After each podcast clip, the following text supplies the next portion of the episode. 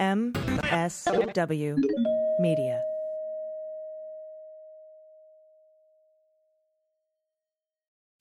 Thanks to Ramp for supporting the Daily Beans. Ramp is a corporate card and financial software suite designed to help you save time and put money back in your pocket. And right now, you get $250 when you join Ramp. Just go to ramp.com slash beans. And a big thanks to Athletic Greens for supporting the Daily Beans. Athletic Greens is going to give you a free one year supply of immune supporting vitamin D and five free travel packs with your first purchase. Just go to athleticgreens.com slash dailybeans to take ownership over your health and pick up the ultimate daily nutritional insurance. with swearing. Daily beans,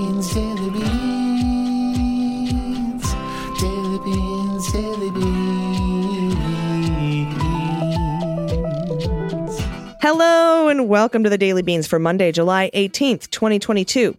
Today, the Department of Justice adds prosecutors and widens its investigation into the hub and spoke conspiracy surrounding January 6th. U.S. Secret Service is subpoenaed for its text messages during the attack on the Capitol after the Department of Homeland Security Office of Inspector General briefed the Select Committee. The Justice Department says it will not use an OLC memo to stop them from indicting Meadows for contempt. The Fulton County District Attorney, Fani Willis, sends target letters to three top Republicans. The New York Attorney General delays the Trump's deposition in the wake of the death of Ivana Trump. The Department of Justice offered Navarro a plea deal and he rejected it. Prosecutors moved to add a terrorism enhancement to the Guy Reffitt sentencing memo. The person who delivered the fraudulent elector certificate they wanted Ron Johnson to personally hand to Mike Pence on January 6th has been identified. A judge orders Arizona Republicans and the cyber ninjas to immediately turn over all documents related to the fraudit. Another Republican candidate is removed from the ballot for submitting fake signatures. Bannon tries one more time to delay his trial. Biden drops the nomination of an anti abortion lawyer for federal judgeship. And another lawyer is added to the pile of Trump advisors promoting martial law. I'm Allison Gill. And I'm Dana Goldberg. We did it. It's a record. That was a record. Did you did you deliver any news while I was gone or did you save it all for today? yeah, I just didn't do anything all the whole time. I had a feeling you're the laziest person I know, honey. and so many uh. people, you got messages, I got messages. I promise Daily Beans listeners, I will not leave you if I have any choice in this, and it will not be without announcement. I had to go and work um, in a place where I didn't have Wi Fi. And so I'm still here, thank goodness, and I'm back in your ears. I will be taking another long break at the end of this week, and we'll unfortunately be doing that on and off until the middle of September. But I am here, I'm with you, and I miss you when I'm gone as well. Thank you Yeah. for that. I am glad you're back. Everyone thought I pushed you down some stairs or something. I figured, And yeah. I mean, it's all Sketchfest. It is. Uh, and is going to be a lightning round of news because everything, literally everything, dropped this weekend. Uh, we'll do our best to get it all in. I'll also be speaking with the Dem candidate for the winnable 23rd District in Texas, John Lira. And uh, Bannon, just real quick, he tried one more time, put in one li- again, filed a motion to delay his trial till October. And the judge is like, nah, we're going to voir dire everybody. It's going to work. And if it doesn't, you can bring it up then. So trial starts today. Jury selection starts today. We're going to trial. All right, let's try to get through all of this intense, amazing, uh, sometimes frustrating, usually funny, huge batch of news. Let's hit the hot notes. Hot notes. All right, I don't even know where to start today, so I'm just going to pick my two favorites. First up, the Justice Department declared Friday that the January 6th Select Committee has adequately justified its subpoena for testimony and documents from Mark Meadows, former chief of staff to Donald Trump in the White House.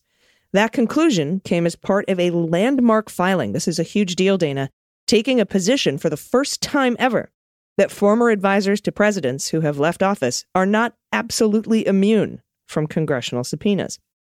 Last month, U.S. District Court Judge Carl Nichols asked the Justice Department to let him know if there's any immunity here for Meadows. Is he entitled to any immunity in this dispute? And that's what this filing was, was the Department of Justice saying, no, he doesn't have absolute immunity.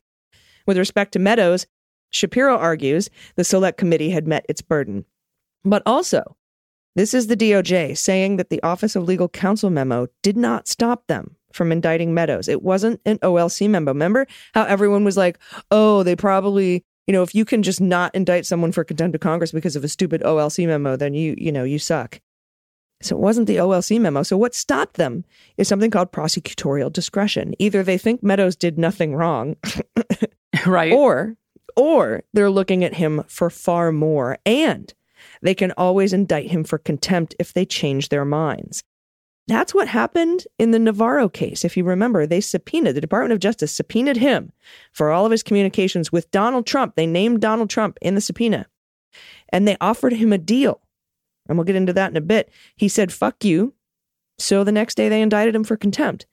I think they did the same with Meadows, except Meadows didn't say fuck you because Meadows isn't an idiot and he doesn't have a garbage lawyer. So it's something other than fuck you from from Meadows. I don't know what it is, but I think had Meadows said fuck you, they'd have indicted him I think Meadows is probably, oh, fuck me. yeah. Now I have me, to get I a think lawyer. and I think it's kind of ridiculous to think the Department of Justice just decided to let him go for everything. You know, I, I don't think that that's what's happening, but this is huge. And also, Fulton County District Attorney Fani Willis has sent target letters to three prominent Georgia Republicans, including the Republican candidate for lieutenant governor next to Kemp there, Burt Jones. Uh, also, the chair of the Georgia Republican Party, David Shafer, got one, and Georgia State Senator Brandon Beach. Now, Jones and Shafer took part in the fake elector meeting and both signed their names to the fraudulent certificate, which was then sent to the National Archives. Mail fraud. Whoopsie. So there's no reporting on what Brandon Beach did, but I can't be good. But uh, Dana, a target letter is basically a heads up that you're facing criminal indictment. It gives the target a chance to lawyer up, and it also is kind of a pressure tool. Pressure puts pressure on them to come on in, to come on down to the district attorney's office and beg for a deal, if you dare. Fani Willis has said she could make charging decisions about Donald himself as soon as this fall. And I would love to see it. And speaking of badass women, New York Attorney General Tish James said the depositions of former President Donald Trump, Ivanka Trump, and Donald Trump Jr. in connection with the New York Attorney General's civil investigation into the family's businesses practices, they've been delayed due to the death of Donald's first wife, Ivana. As uh, the story has been told, she fell. I say it like that because I don't know. She fell downstairs at her home, and her death has been ruled an accident for now. She died. I'm sorry, I can't. It's, it's it's you just have to slip that stuff in there. She did die of blunt force trauma. Uh, no information yet on the date of the rescheduled deposition. So um, I, I it's truly a sad loss, obviously. But with that family, I wouldn't put anything past them. Let's be honest. No, and honestly, this is something we would at any other year prior to the previous five would just take at face value. Of course, it would, which is a horrible accident. But like you said, it's hard to not question things these days. Yeah, I, I remember when Joyce Vance quoted me in her article in Time magazine about the death of Jeffrey Epstein. And I said, Yeah. you know, whether you believe the DOJ had a hand in it or turned a blind eye or didn't do anything, nobody trusts this administration. And that is borne out in the fact that all uh, everyone on Twitter is like, mm, that's a little sus. A hundred percent. about Ivana falling down the stairs. And from the conservative rag, the Wall Street Journal, of all papers, the Justice Department is adding prosecutors and resources to its investigation into the actions of the former guy and his allies to overturn the election in 2020. And that's according to a bunch of people familiar with the matter.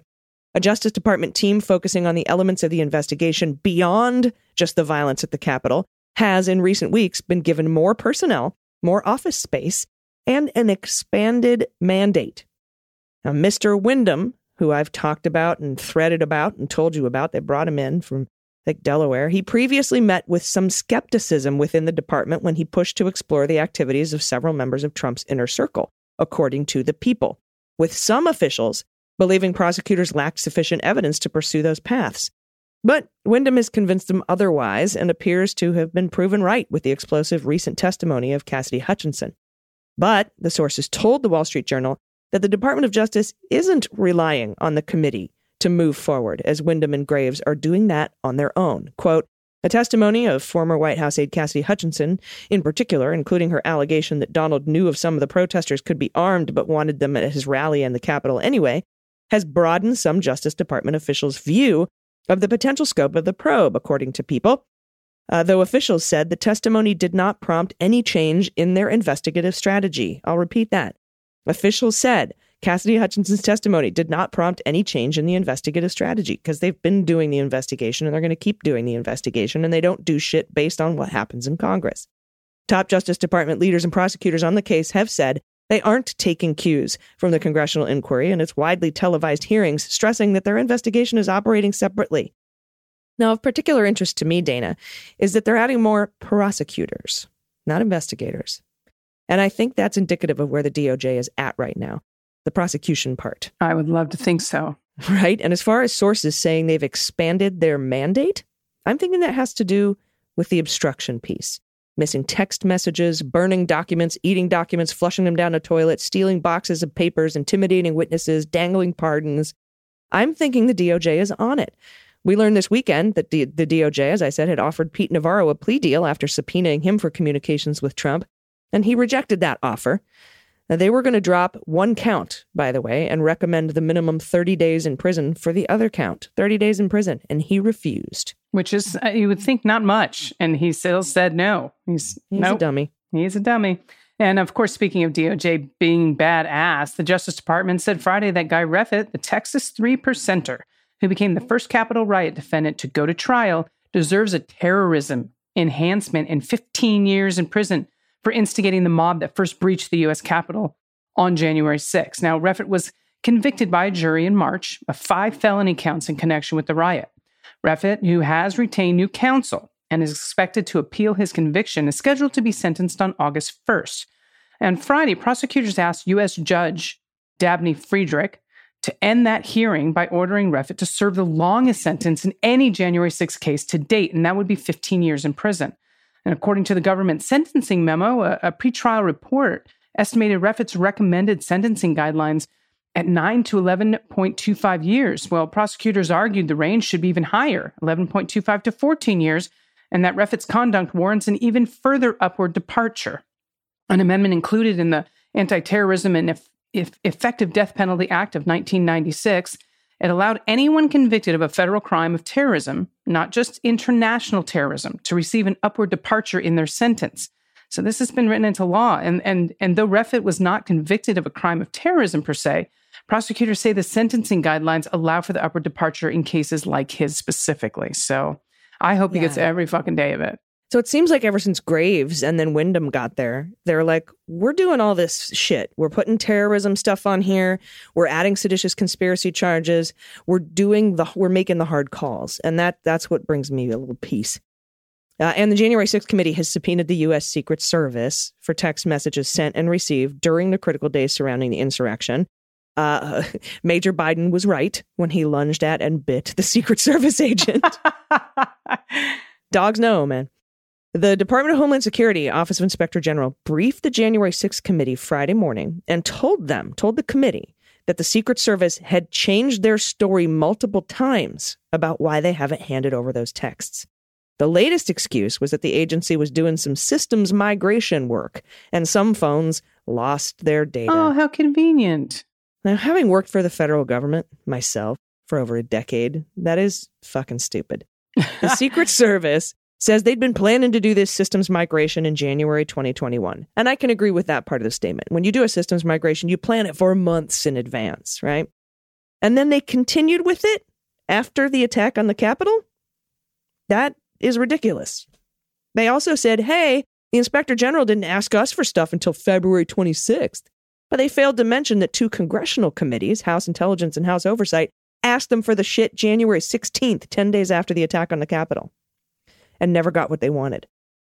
And finally, I've been through phone updates and data migrations and systems migrations. They bring you in one at a time. You got a number and a day and a time that you come in because they got to do this for like thousands of people. Right. And so you do the thing, you trade the device, you wipe the old one. And first of all, all your shit, including your emails and text messages, are downloaded on the new device from the cloud.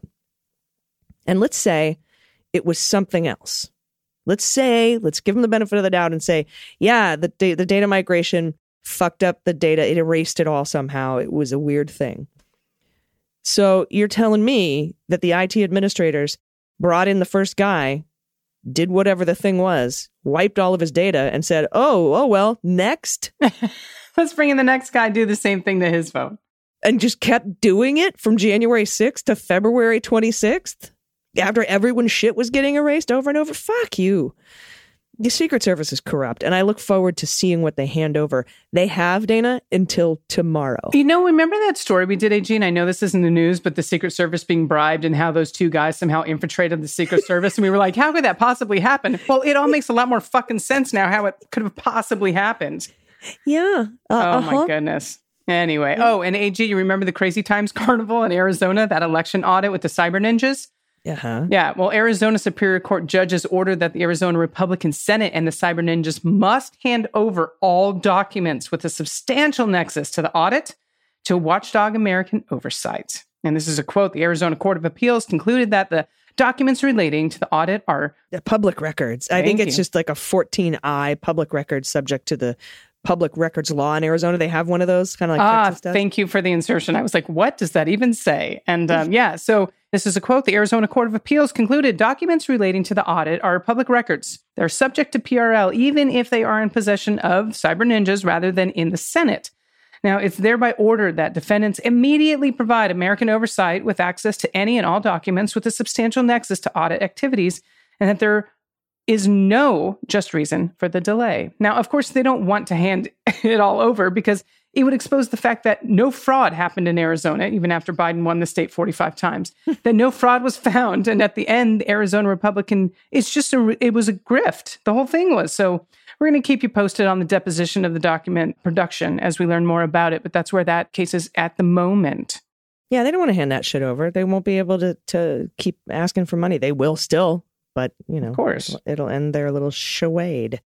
Uh, and remember when reporters chased Ron Johnson down to ask him why his chief of staff was trying to get Pence's chief of staff to tell him to deliver something to Pence on January 6th? Why, yes, He's- yes, I do. He's like, I can see your screen. You're not on the phone. There was even a text exchange during one of the January 6th committee hearings where Pence's chief of staff was like, well, What is it? And Ron Johnson's guy was like, Alternate elector certificates for Trump. And the Pence guy said, Don't give him that. well, Ron eventually admitted that someone hand delivered that certificate to Mark Kelly's office, who's a rep from PA, who then tried to get Ron to hand deliver it to Pence. Well, we now know who gave the fraudulent elector certificates to Kelly, to Mark Kelly. It was a Trump campaign official, a staffer named Mike Roman. He's the, he was the director for Donald's 2020 election day operations. oh, good Lord. The one-time Trump White House researcher and former aide to the Koch network was subpoenaed. He was subpoenaed in February by the January 6th Select Committee, but he did not respond to multiple requests for comment for this story. I don't know if he responded to that subpoena or not. I suspect we'll be hearing more about this fellow in weeks to come. I would think so. He seems to be in a lot of trouble now. And um, speaking of little known lawyers, which we often do a lot when we're talking about the Trump circle, we're going to be hearing more about these ones particularly around five in the afternoon on Christmas Day 2020, as many Americans were celebrating with family. Well, Donald was at his Mar a Lago home in Palm Beach, Florida, on the phone with a little known conservative lawyer who was encouraging his attempts to overturn the election. That's according to a memo the lawyer later wrote documenting the call, which is lovely. Hey, when you, you know, just put your crimes down on paper and send them in emails. I love it. I love it. The lawyer, William J. Olson, was promoting several extreme ideas to the president, and Mr. Olson later conceded that part of his plan could be regarded as tantamount to declaring, quote, martial law, and that another aspect could invite comparisons with Watergate. These are her, his words, by the way. The plan included tampering with the Justice Department and firing the active Attorney General, Jeffrey Rosen, and that's according to December 28th memo by Mr. Olson himself titled, quote, Preserving Constitutional Order. Hmm. And a quote went on to say, Our little band of lawyers is working on a memorandum that explains exactly what to do, Mr. Olson wrote in his memo, and that was obtained by the New York Times, which he marked, quote, privileged and confidential, and then sent it to the president.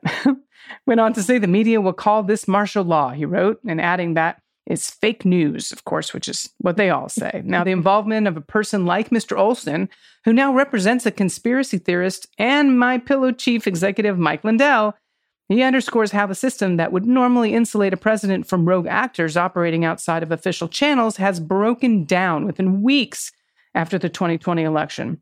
Olson's memo was written 10 days after the crazy December 18th meeting in the Oval Office with Powell and the Overstock guy, Flynn, Rudy, just, just to name a few of the people that were in there.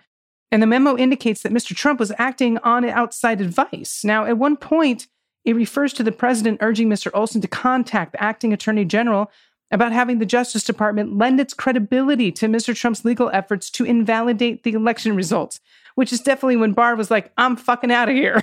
Mm-hmm. now, a, a person familiar with the work of the House committee investigating the January 6th attack on the Capitol said the committee was aware that Mr. Olson was in contact with Mr. Trump and that it was exploring Mr. Olson's role in pushing forward plans to overturn the 2020 election. So we're going to hear a lot more about Mr. Olson in the coming weeks, I would imagine. I imagine too. And in in the segment I like to call debunking bullshit about Biden, uh, the White House is abandoning plans, quote unquote, to nominate a Kentucky lawyer who opposes abortion rights and is backed by Mitch McConnell to a federal court seat, citing opposition from Senator Rand Paul. The prospective nominee, Chad Meredith, had successfully defended Kentucky's anti abortion law as a lawyer for the state. Biden's plan to nominate him, I don't think ever existed because everyone says it didn't, but it was made public by the Louisville Courier Journal just before the Supreme Court overturned Roe. So here's what really happened Rand Paul blocked this judge. McConnell went to Biden to cut a deal through Ron Klain that never came to fruition. Quote, there was no deal said McConnell, adding that Biden's consideration represented a kind of collegiality and once routine cooperation on home state judges that has diminished in recent years. Quote, this was a personal friendship gesture, he said. So, you know, I never thought this was going to happen. That's why I didn't report on it before. You haven't heard about it on this show.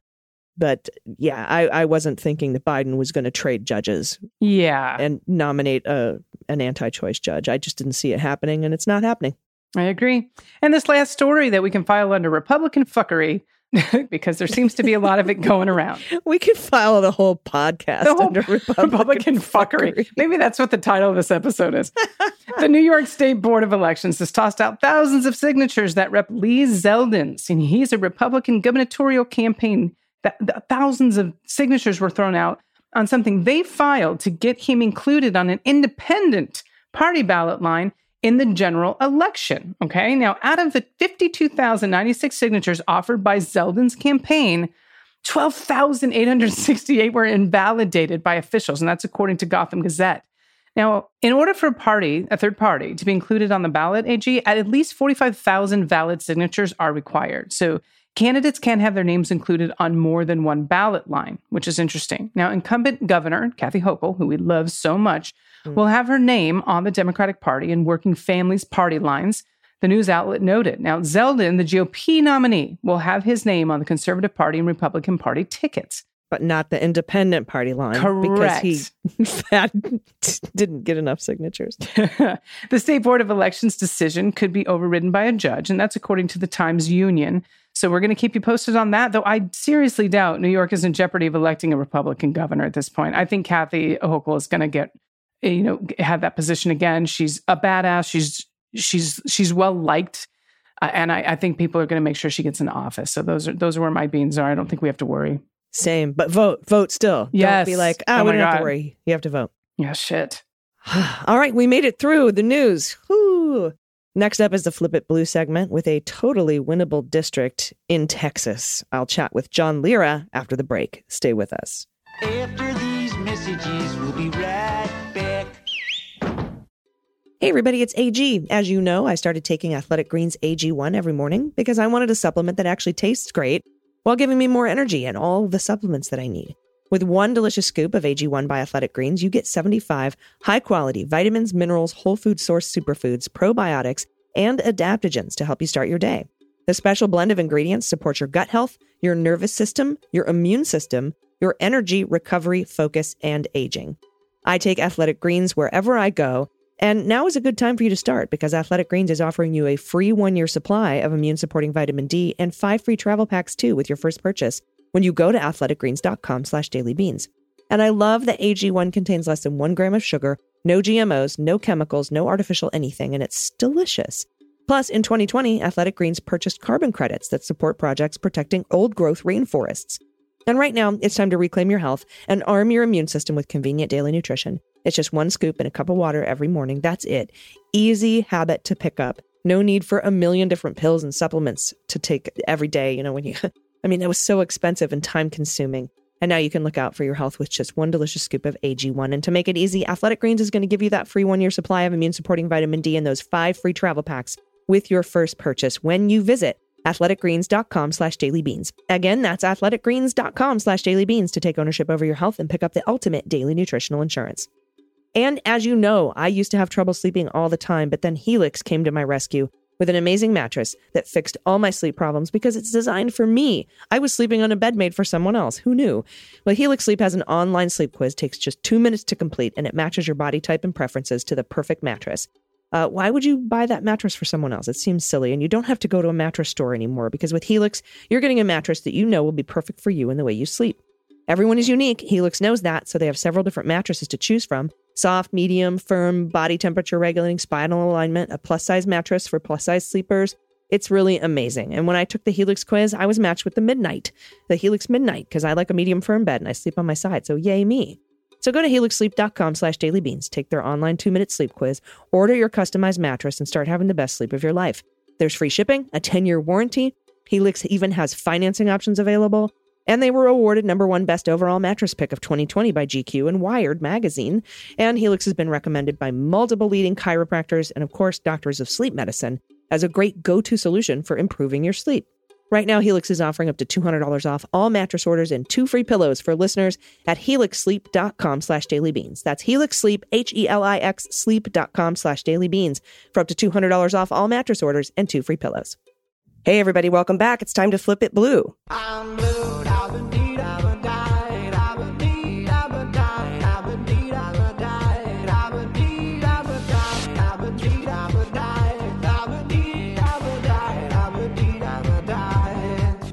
And today we are talking with the Democratic candidate for the U.S. congressional district known as Texas's 23rd. Please welcome John Lira. Hi, John. How are you?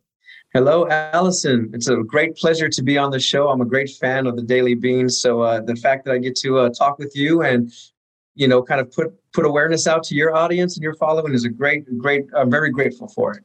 Well, I am a great fan of yours. You crushed it in the primary on on March 1st, and you're a veteran and you're a dad. And I want to talk to you about so many things and and so many issues that you are running on against your opponent, Tony Gonzalez, in the 23rd District, Congressional District. But first, tell us about the district. Where is it? Where does it lie on the map? Who who lives there? Who are the constituents that you want to represent? Absolutely, absolutely. Well, Texas 23 is the biggest congressional district we have in Texas. It spans from Bexar County, which is essentially San Antonio, all the way out west to El Paso and as far down south as just above Laredo. 29 total counties in this district. Uh, if it was a state, it would be the 25th biggest state in our country. So as you can see, um, that's you know Marines like doing the easy things, right? So we jumped into this one because it's always one of the most competitive as well. I mean, uh, we have a lot of things that are uh, at the forefront of a lot of our national politics today. We have 820 miles of Texas-Mexico border and you know over 150 border communities along that border. But also we have you know blue origin is in the district blasting people off into outer space. We have uh, part of the permian basin which is the world's second largest supply of oil. And then we have some of the poorest zip codes in el paso county still that are still struggling just to get rural broadband for their students. So there's a lot of uh, unique challenges. Especially, of course, forgot to mention that this is a district uh, where that unfortunate tragedy at Robb Elementary School in Uvalde just recently occurred. So uh, Texas 23 is absolutely at the forefront of national politics. I like to say what goes on in this district uh, not only impacts Texas, not only impacts our country, but in many cases, uh, you know, um, impacts what happens in globally as well. And uh, speaking of competitiveness, the 23rd has gone back and forth between Democratic and Republican hands, you know, on and off for the last couple of decades. Talk a little bit about I find that very fascinating considering the demographics and just the sheer size of the of the district itself. 29 counties is massive. And so talk a little bit about how how and why this is so competitive and and the stark differences because while it's remained competitive, the, the politics of each party have changed dramatically. What sort of advantages does your platform have over your opponents, particularly considering your uh, gun reform positions? Absolutely. Well, this the history of Texas 23 is that it was drawn a 50-50 swing district back a couple of a couple of redistricting cycles ago. Um, they wanted to make this a 50-50 fight. So that's why, in a lot of ways, it was one of the hardest districts, not only in size to win, but in, in political uh, demographics to hold as well. So um, after redistricting this time around, they did shade it a couple of, of shades uh, pinker, but not, they didn't do it any real, you know, they didn't do us any real damage compared to some of the other districts in Texas. But you're absolutely right. If you think about it, we have some very blue um, counties like the Winter Garden area down in Maverick and Dimmitt and LaSalle County. You know, Del Rio was part of that. Uh, Eagle Pass is down, uh, a part of that. El Paso and definitely San Antonio. But then it has some of the most rural and some of the most ruby red counties also uh, in the state as well, like in Loving County, Winkler County, Crane County. So um, that's what makes up that interesting dynamic. This is a district that plays well for moderates. If you remember the Republican Will Hurd in a lot of ways, uh, Will Hurd, you know, was able in a lot of ways to rise above some of the very, uh, you know, vitriolic partisan politics uh, to kind of be that moderate, even though he had a pretty staunch Republican voting record. Uh, when he came to the district, he, he showed that he was able to listen and to have an honest conversation with both Democrats and Republicans alike. So I think in a lot of ways, I am a moderate candidate. That's not who I'm trying to be. I mean, this is just through how I was raised, you know, in a working class family where, you know, we didn't necessarily have money to throw at all our problems. We had to use our finite resources very strategically. But also at the age of 17, when I raised my hand to join the Marine Corps, and, you know, that in 11 and a half years, two combat tours to Iraq, you know, uh, very, you know, worked in intelligence, so have a strong national security background. I also worked at the U.S. Small Business Administration, and, and a lot of these counties, uh, big corporations have forgot about them, so they are run by family owned small businesses, minority owned small businesses, women owned small businesses. So, uh, you know, definitely have a great uh, profile for this district. My competitor, my opponent, is also a Hispanic veteran like myself. Uh, so, you know, I think in a lot of ways my policies are, are, are right in line with the district. And again, it's not about too much when you get rural, uh, very rural count uh, districts like this you know, party politics doesn't really have too much of a play. It's the person that they vote for, the hmm. person who gets out there to their small communities of 200 or less, or sometimes just a little bit more, but actually makes the effort to meet them and have honest conversations. And that's what we've been doing in spades this election. And let's talk about some of those issues that, that appeal to the voters of your, your district. It's a very unique district, as you said. We know that um, new polling shows that at least 60% of Americans, including a lot of independents and moderates, would like for Roe to have remained in place. We know that over 80% and sometimes higher are polling that Americans want just new common sense gun laws to help prevent mass shootings and, and gun violence in this country. And then, of course, jobs and economy, right? That's shifting over to, to be a democratic issue.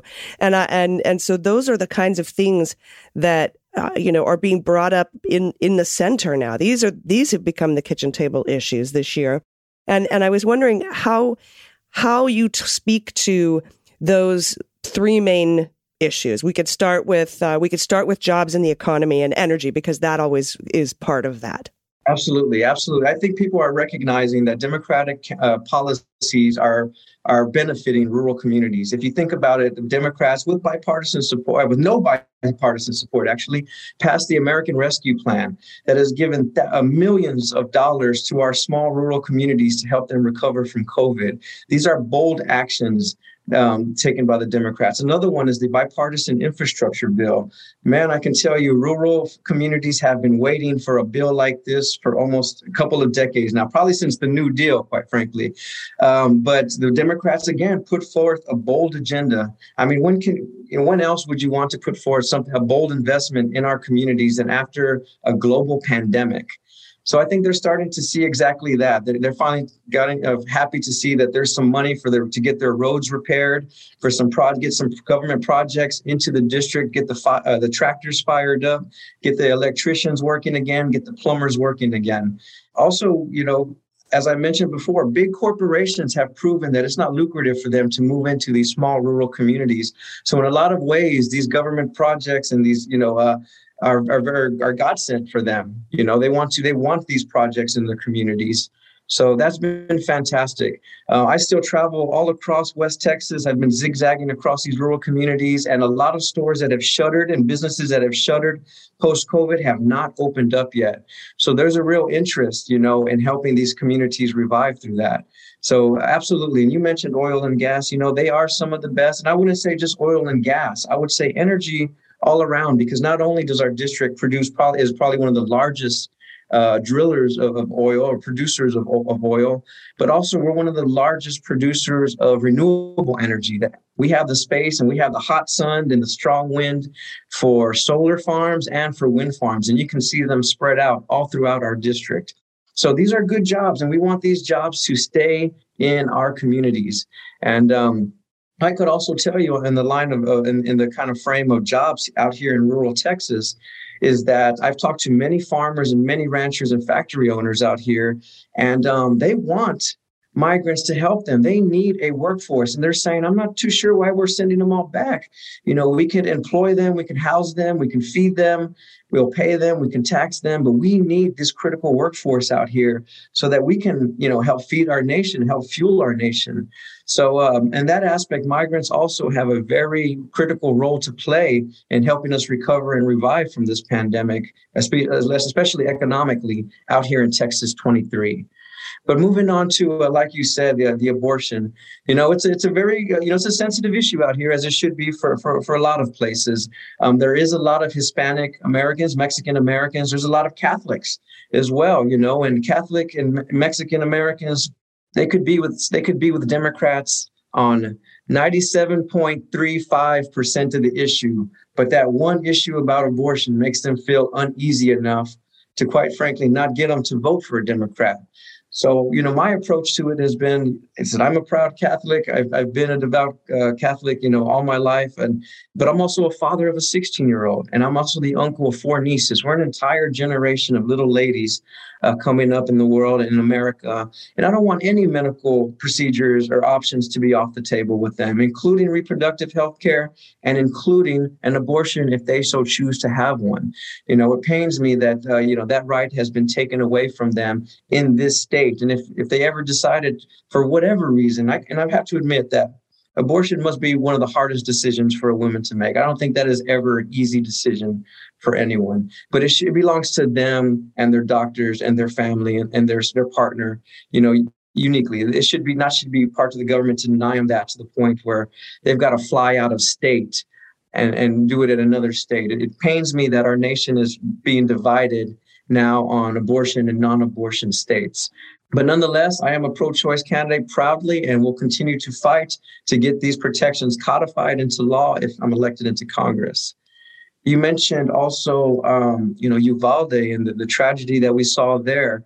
And, you know, very much stemming back to an 18 year old who seemed troubled. All the signs were there in a lot of ways. His family recognized some of it. The community recognized some of it. His friends on social media uh, recognized some of it.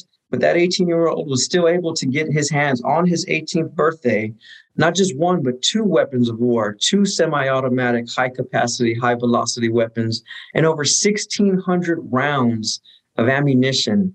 He had enough ammunition to put two bullets in every teacher and student in the entire elementary school with him that day. So, of course, uh, this is where an area where ground has really shifted. You know, even the most conservative of folks that I have been uh, speaking with out in the district can, cannot see the need for an 18 year old to possess these type of weapons, cannot see the need of how we're not able to check to see if they have any sort of mental health history. You know, people want people to be trained on these weapons. They want them to have a special licensing to these weapons. And a large segment of people don't even realize, don't even think these weapons should belong in our society at all. Mm-hmm. Oh, you and I had to train quite extensively before they allowed us to carry any kind of weapon like that. I remember my M16A1 without a firing pin. They would you couldn't have the firing pin until at least six months after training ended. But it's such a serious issue. I don't mean to make light of it. I you know laughing with you about our time in the service, but it's it's such a serious issue because these are weapons of war. And and I, I sometimes feel like, you know, we, I don't want to get into the, the police response in Uvalde, but the police in general uh, do not want to go up against somebody with an AR-15. They they they could be outgunned and outmatched. And so I think we are slowly seeing police come over to that side as well, and that could be a way to sort of to bring this up to to more moderate folks who say, "Hey, look, not even the cops want this to be so easy to get for somebody who's 18 years old because they're the ones who have to, you know, go in and stop these mass shootings or or, or you know, should." Finally, you know, you're you brought up in the beginning of the interview, your your district is one of the largest ever, like in the history of districts. It's got 29 counties. It would be the what 23rd largest state in the union if it was a state. The, the 25th. 25th. Yes, and and so you're going to need a lot of help covering that ground, just physically speaking, and that help needs to come in the form of campaign donations, people who are willing to text bank and phone bank or knock doors. And before I let you go, I would love for you to tell everyone how they can help you cover all that ground ahead of this very important midterm election. Absolutely. And thank you for this opportunity. Like I said, this district is huge.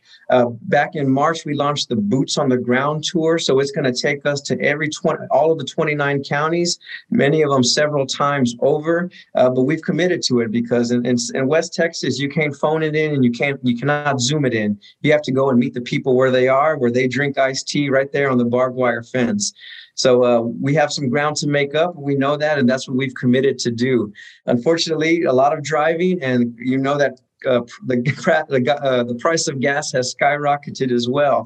So if, if folks wanted to help, I always say three ways. Of course, you can help us spread the word. We are on Twitter, we're on Facebook, we're on Instagram. Uh, please follow us. Please share our tweets. Please like us.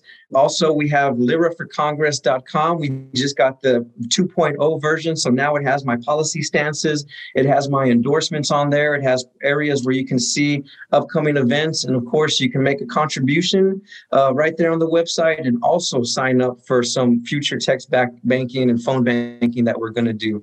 And I can tell you, you're exactly right. In a large district like this, it might not make sense to door knock in all 29 counties, but there's different ways, very innovative and very clever ways that we can still connect with the voters that we're going to need to. And that includes more traditional ways like mail, but now uh, newer ways like text, text as well and other other assets that we have available. So uh, this is a full court press. We know that this seat right here is the best opportunity Democrats have to flip a congressional seat from red to blue in Texas this cycle, and we are not taking our foot off the gas. Uh, this is a good one. This is a marquee matchup, and we're trying to let everybody else. We already know that down here in Texas. We're trying to let the rest of the world and rest of the country know that as well. So thank you again for uh, allowing me to just talk to your audience and let them know about this important race and, and how they can help us out. No problem. That's liraforcongress.com. You've heard it here. Everybody go there. Help how you can. This is a very flippable district. We can help turn Texas blue. And I appreciate your time today. Democratic candidate for Texas's 23rd congressional district, John Lira. It's been great talking to you. Thank you so much, Allison. Everybody stick around. We'll be right back with the good news. All right, I got a question for you. Do you feel like your finance software just isn't cutting it? Uh, do you want the latest and greatest in financial software that will simplify spending and help you save time while keeping you from getting trapped in busy work? That is so important to me. Well, now is the time to check out Ramp. Ramp is a corporate card and financial software suite designed to help you save time and put money back in your pocket. Ramp gives finance teams unprecedented control and insight into what companies spend and who is spending it. And with Ramp, you're able to create budgets, issue cards to every employee with very specific limits and restrictions that you can create, and automate expense reports so you can stop wasting time at the end of the month. It saves so much time and money, and time is money, so it saves money and money. Uh, but Ramp's accounting software automatically collects receipts and categorizes your expenses in real time as well, so that you don't have to. The time you save each month on employee expenses will allow you to close your books in days, not weeks. Ramp is easy to use, and you can get started, issue virtual physical virtual or physical cards, and start making payments in less than 15 minutes, whether you have 5 employees or 5,000. And now you get $250 when you join Ramp. Just go to ramp.com slash beans. Again, that's ramp.com slash beans. R A M P dot com slash beans. You'll be glad you did. Everybody, welcome back. It's time for the good news. Who likes good news?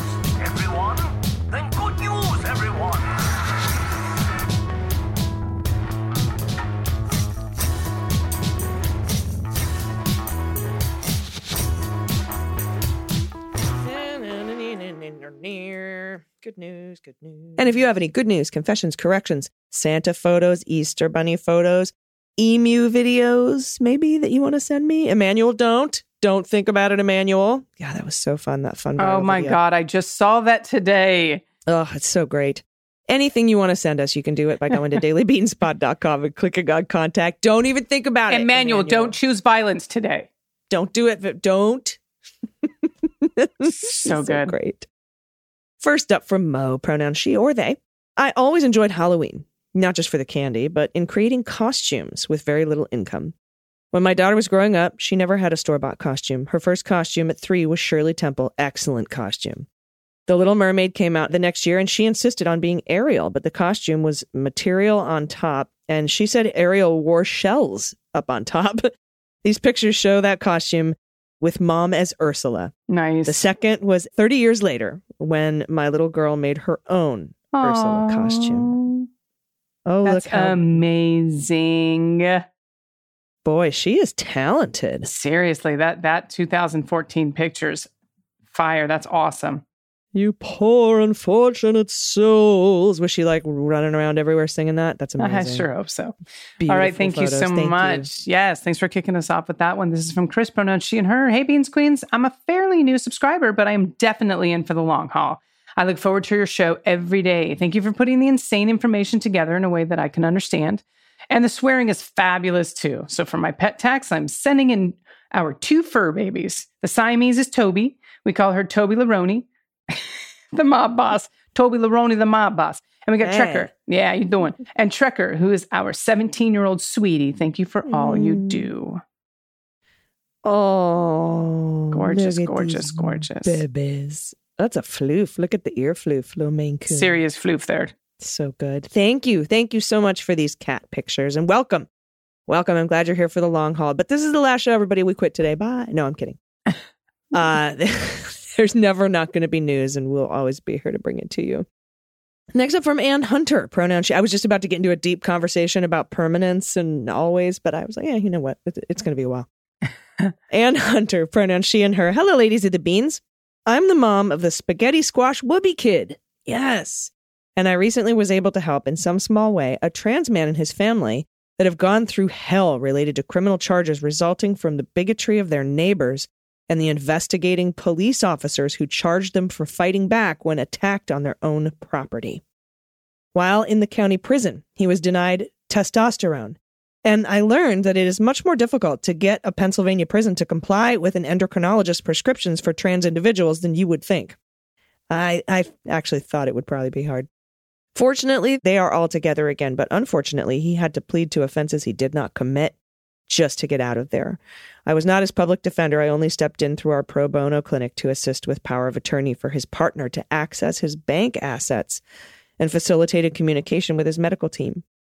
There are statutes intended to prevent this treatment, but some definitions and requirements are based on outdated understanding of trans people and can be used to block prescribed medical treatment instead. If any of your listeners are or know Pennsylvania legislators or policymakers, please ask them to help reevaluate these horrific practices that add unnecessary emotional and physical suffering with mood swings as well as changes in a body's characteristics that increase risk of harassment and harm during an already stressful and hazardous time. Also, essentially causing people to take plea deals simply to escape torture. On a much lighter note, I just wanted to share photos of my 16 month old daughter playing outdoors with one of those beverage servers people use for water lemonade sangria, and which we fill for outdoor water play. If I could send a video when she's studying the lid's concentric circles, you would hear her say, boob, At a girl. puts the knob in the middle into her mouth as though trying to nurse. My kids and their inanimate objects. Oh my God. Oh my God, so good. I can completely, un- oh my God, that picture. I can completely understand why she would do that. Oh man, yeah. Anyone in Pennsylvania, um, you know, start start start poking Fetterman about this. Start poking people who are running for office about this. That ha- that can't stand. Absolutely, I agree. Thank you so much for submitting that story as well. I think people need to hear and understand what happens sometimes. And this one is from Crazy Pregnant Dog Lady. She said, Dear, and there's no pronouns on that, but we're going to go with Crazy Pregnant Dog Lady. Dear AG and DG, a note to thank you for being the voices in many ears that keep me company in a dark time. I'm a longtime listener and have loved having you as friends to commiserate with how fucked the world seems sometimes. I'm seven months pregnant and had to come off the medication that has helped to maintain my mental health for the last number of years in order to ensure our baby boy is born well. Now, there have been a number of challenges with his development, too many to list here, and it's been extraordinarily hard to come off my meds whilst pregnant. Now, I hope my boy knows just how much his mom loves him because this pregnancy has been the hardest period of my mental unwellness I've ever been through. I'm grateful for small mercies each day, starting with my beautiful fur kids, including hearing the voices of my buddies, AG and DG. It's truly helping me survive. So thank you, sincerely. This submission got me a little bit. I, I'm, oh my God. I, I will say this, then we'll go on to the dogs to perk up. But I, I have so much empathy um, for people that have to do this because it's so me- often that someone has to come off of depression medication or other medications that could complicate pregnancy because they want so deeply to have a child but it, it, it does things to their own mental wellness. So I'm I'm wishing you so much strength and thank you for the story and submitting it. And you have a family here, obviously, in support. So thank you again for being so vulnerable in your story. Th- these mm-hmm. dogs, by the way, the crazy pregnant dog lady dogs are adorable. You and me and all the Goldens. Look, they have a tuxedo and some flowers and then a little bonnet. They're perfect. They're so happy to be in this picture. They're so happy to be dressed and they're perfect. Well behaved doggos, too. Yes. Next up from Emily, pronoun she and her. Hello again, Beans Queens. I'm writing to share the best news of my year. After waiting two years, my husband and I were finally able to have a wedding reception. Woohoo. I spent the day getting pampered while my friends and my husband set everything up. We finally had professionals take our photos in our wedding attire. I bought a gown for my doggo too, and she looked so fetching. Haha, wink, wink. Our wedding took place over Zoom two years ago, and no one could hear the ceremony. we were finally able to share the very punny vows that our officiant wrote with our chosen family. I have attached my favorite photos from the special day. It's so hard to only choose three. Uh, one final piece of good news I must share is that I finally landed my dream job. Dude, you're killing it, I Emily. know. As I write this, I start next Monday. I couldn't be happier to hone all of my skills as a service forester for Washington State. Cool. Oh, neat. I will also have the opportunity to be a manager for the first time, and I will take it seriously. I would like to pay it forward and be the manager I have wished I had over all these years. Oh, Oh, wow. These photos. whoa. Oh, man. You're also beautiful. A beautiful couple. Emily, that picture of you kissing the dog. My goodness. I know, right? This like these are models. Be still my heart. What is even happening? That dress is amazing. No. The dog. I know. I know. So good. Excellent photos. Well done. Yes. All right. This submission is from Eric. Pronounce he, him. A R I C. So I'm saying Eric. Hello to the Daily Beans crew. And thank you, thank you, thank you for helping me stay informed, active, and productive. How's about a Stuff Kids Say School edition for everyone to laugh at? When I was in high school, German class, learning a unit on food, Herr Gwyn was naming types of nuts. He gave us the German names of walnut and hazelnut. Without saying it out too loud in my head first, I replied, if walnut is a walnuts and hazelnut is a hazelnut, hazelnuts, then peanut is penis.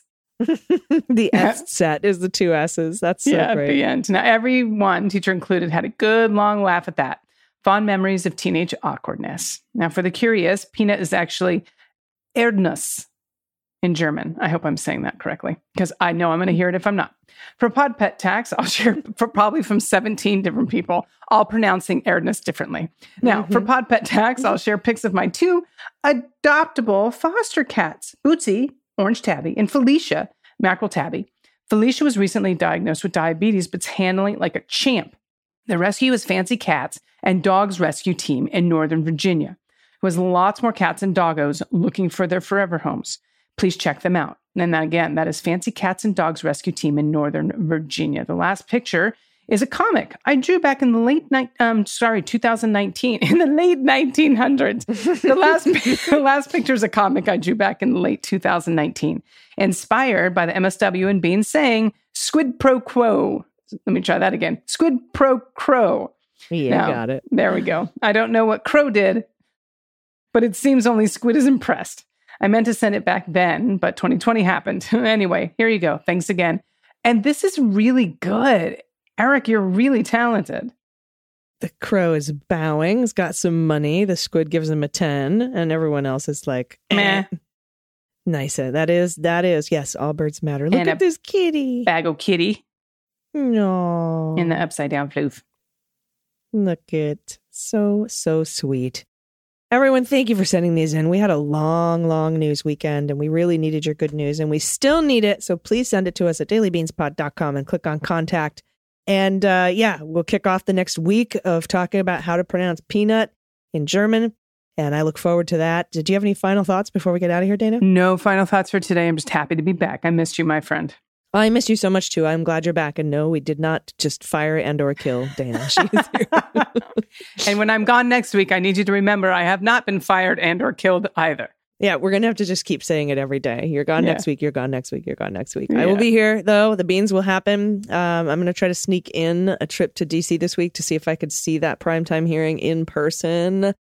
I will let everyone know as how that develops, and we'll be back tomorrow. Oh, and right now you can hear the last episode of the MSW Book Club covering Elie Mystal's book allow me to retort and it's with elie Mystal. he's answering patrons questions and it's an excellent episode. It's like 45 minutes of elie just going off and swearing and being funny and rad and teaching us about law. So Sounds definitely check that out msw book club wherever you get your pods. Tomorrow i'll be back and so will dana don't worry. And until then please take care of yourselves take care of each other take care of the planet take care of your mental health. Vote blue over q. I've been ag awesome. And I've been DG. and them's the beans the Daily Beans is written and executive produced by Allison Gill with additional research and reporting by Dana Goldberg and Amy Carrero. Sound design and editing is by Desiree McFarlane, with art and web design by Joel Reeder with Moxie Design Studios. Music for the Daily Beans is written and performed by They Might Be Giants, and the show is a proud member of the MSW Media Network, a collection of creator owned podcasts dedicated to news, politics, and justice. For more information, please visit MSWmedia.com. MSW Media.